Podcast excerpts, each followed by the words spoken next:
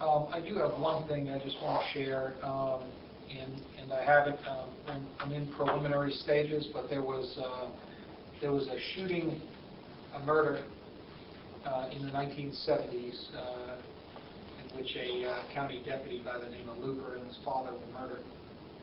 In, uh, in his father's, I think it was some sort of a garage or business garage sort of thing, like automobile repair garage is the way I understand it, on the west side.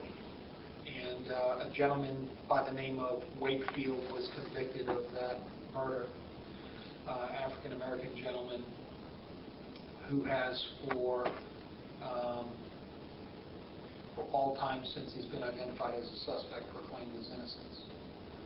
And um, it is a case, uh, we don't, we do not have uh, an innocence clinic in, or wrongful convictions clinic in South Carolina. Uh, From my work with the North Carolina Commission on Racial and Ethnic Disparities, uh, and my work in Charlotte-Mecklenburg Police and my work in Greensboro Police, uh, I had the good fortune of working with a, um, the North Carolina um, Center for Actual Innocence. And so I reached out to Christine Mumma, who is the executive director, uh, last week to ask her to work with our detectives to uh, look at that case. Uh, The gentleman served 34 years in prison. He is on parole. He's living in North Carolina, uh, still proclaims his innocence. Uh, I can tell you that um, there is some question about um, his conviction uh, based on documents that surfaced over the past couple of years.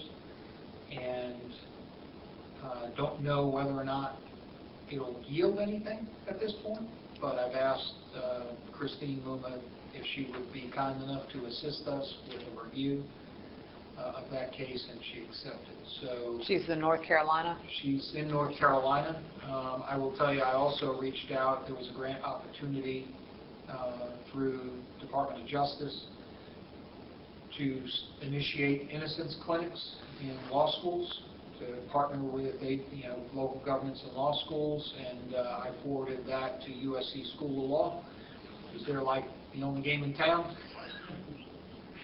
And unfortunately, I, I don't believe that there was any traction with that. Um, I was hoping there would be, but uh, at this point, there's not. It would be nice to be able to have that resource in South Carolina uh, when there are questions and there are people, uh, a place for people to turn. Um, I was surprised Christine, she has her hands full in North Carolina, but I was surprised, but I would say that it's probably because we had a good working relationship uh, when I was in North Carolina, and we worked together and freed an individual served 17 charge, uh, 17 years on a charge of murder in Greensboro, uh, a murder he didn't commit, and we were able to prove he did commit it through our work together. So I've asked her to review it, and I've talked with my investigations uh, team today. Um, We're going to be pulling together some resources around that, working with her to examine that case. Don't know where it'll go. It may, may result in the decision that, you know, the conviction is the conviction. It may result in our ability to identify that something else took place. But he got parole, even as a, he's on parole now? 34 years later. Okay. He previously He served 34 years. I didn't know So- if cop killing. So, um, you know, the concern is, is if somebody served time, no matter what time, for a crime they didn't commit, you don't want that to happen. So did you get new evidence showing his possible innocence or another possible suspect? Well, there was a letter, there was a letter that was written, so this occurred during the Cash Williams sheriff tenure, four-year tenure, back in the seventies. Um, He was replaced uh, in the election by Johnny Mack Brown. That was his first elected term uh, as sheriff. And this murder occurred during Cash Williams, and there was a lot of question about, you know, his his behavior and, and the lawfulness of a lot of his activities and behavior. Um, in any event, uh, he had uh, more than, there are a lot of parallels to recent situation.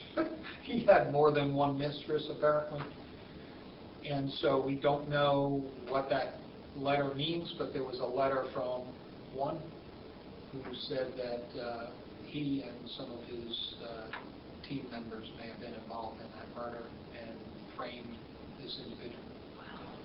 So when we had that letter, and it was recently discovered as we cut locks off of lockers in the shared locker room at the law enforcement center, uh, a locker that probably hadn't seen daylight in two or more decades.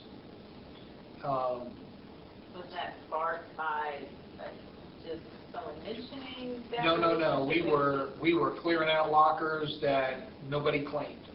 Huh. And it just, the the notice sat on there, nobody claimed it, cut the lock, and we found a number of things that were decades old.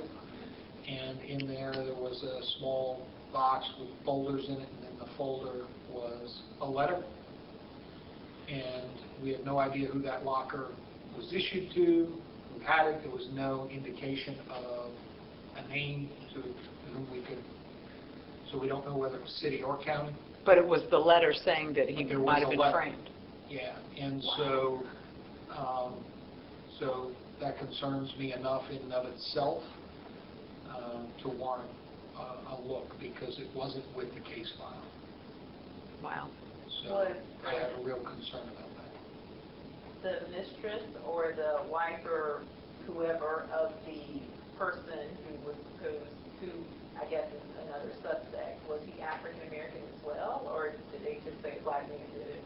No, I think, oh, no, I, I mean, you know, I don't, I don't know all the circumstances of the case.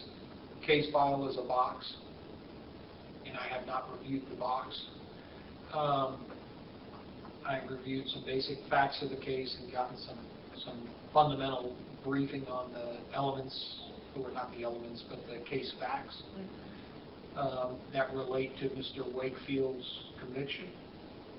And um, it is still possible that he, that, that this information is bogus, that this information has nothing to do with anything other than a a lover's spat, if you will.